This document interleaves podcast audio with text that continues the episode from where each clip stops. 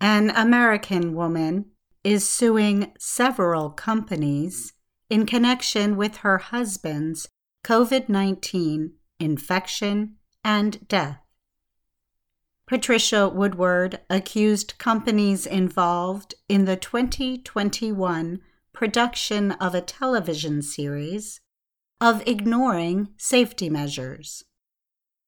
The measures were designed to prevent the spread of the virus among workers. Woodward began the action in January at a federal court in Boston, Massachusetts.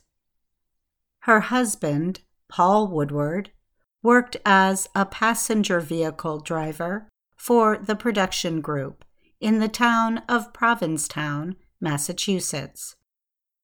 He transported crew to and from their hotel to places where filming was to be done. He had tested negative when he began working on the project in February of 2021. He left the project to go to the hospital in mid March after experiencing signs of COVID 19 infection. He died of COVID 19 on April 18th. He was 67. He passed away on the morning of our 25th anniversary, wife Patricia Woodward said in an interview with NBC 10 Boston, a local television station. So that day, instead of going out to dinner or having champagne, I had to go to the funeral home, she said. The lawsuit seeks damages for wrongful death, recklessness, and gross negligence, pain and suffering, and loss. The companies did not immediately answer requests for comment.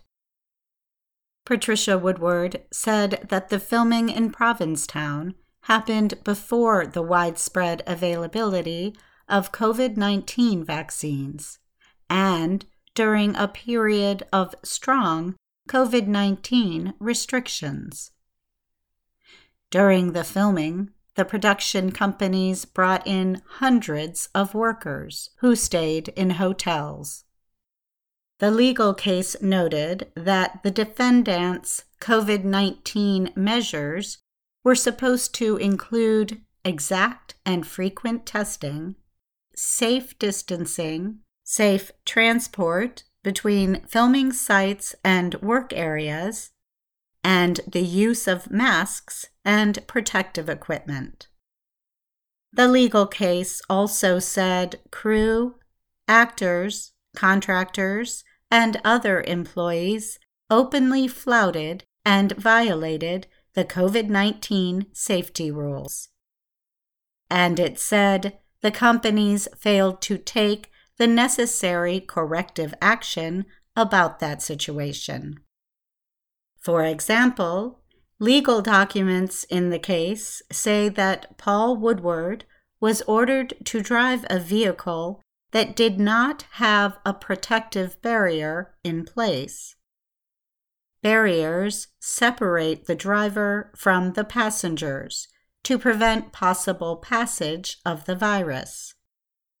The legal case said other vehicles used in the production did have protective barriers. In addition, the lawsuit noted there were also supposed to be safe distancing, occupancy limits, and masking requirements in the automobile, but that the rule was ignored by passengers and not enforced by the defendants. I'm Caty Weaver.